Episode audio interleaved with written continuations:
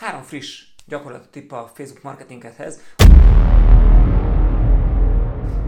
Mint minden évben ismét nyilvánosságra hozta a Facebook tőzsdei jelentését, amelyikben nem csak a puszta számokról volt szó, hanem nagyon sok olyan háttérinformáció is elhangzott, ami segíthetnek megérteni a trendeket, és hogy mik azok a gyakorlati módszerek, amik segíthetnek téged a következő időszakban. Az első az a mobile first videóknak a felerősödése. Mik azok a mobile first videók? Ezek azok a videók, amik vagy mobilon készültek, vagy mobilos formátumhoz igazították őket, tehát olyan videóról van szó, ami álló formátumban készül, és 15 másodperces vagy annál rövidebb.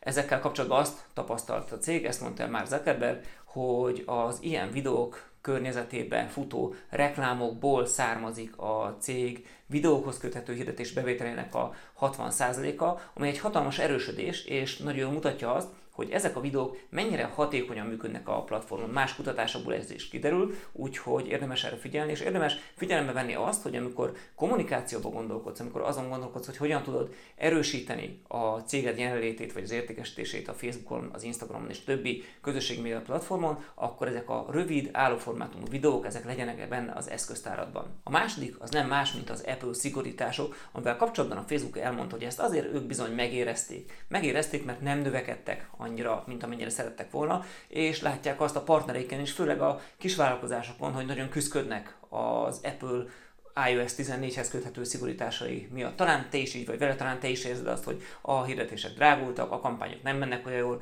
nehezebben mérhető egy csomó minden.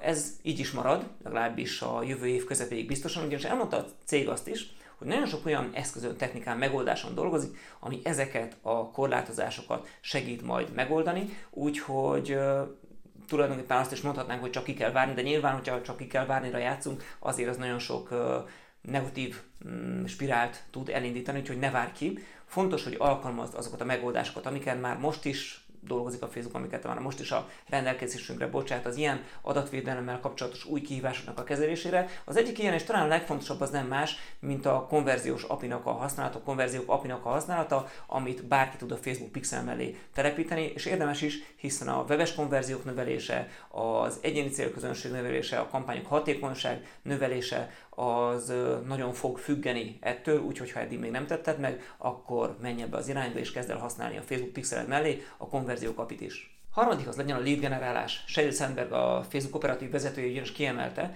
hogy a Facebook eszközei mennyire hatékonyan működnek a különböző lead generálási megoldásoknál. Ő kifejezetten beszélt azokról a megoldásokról, amikor a weboldalakra viszi a forgalmat, és hogy azok, akik az új metodológiákat használták, ők 20%-os emelkedésre számítottak, de tudjuk azt is, hogy a lead generálásnál egy nagyon fontos másik eszköz a Facebook oldaláról, az nem más, mint a Facebooknak a lead hirdetése, az az űrlap, amit a hirdetéseibe tudsz ágyazni. Ezzel kapcsolatban mi is nagyon jó eredményeket látunk minden ügyfelünknél, saját magunknál is, úgyhogy érdemes erre fókuszálni, mert ennek a segítségével tudsz úgy változtatni a folyamataidon, hogy a következő pár hónapban sokkal többet tudják kihozni a marketingedből, hiszen ki tudsz kerülni ebből a, a Facebook hirdetési költségemelkedési küzdködésből, akkor, hogyha a hirdetéseidet egy saját adatbázis építésére használod, akiknek aztán sokkal költséghatékonyabban tudsz reklámozni, üzenetet küldeni, értékesíteni, tulajdonképpen mindent, úgyhogy a Facebook lead generáló lehetőségeit semmiképpen sem hagyd ki. Lead generálás Facebook konverziókapi videók, ezek csak három fontos lehetőség, de nagyon fontos lehetőségek, nem véletlenül emeltem ki ezeket. Ezeket mindenképpen tervez be a következő időszakodnak a stratégiai és a taktikai elemei közé is. Ha segítségre van szükséged bármelyikben, akkor nézd meg a képzéseinket, nézd meg a linkeket a videó leírásába, és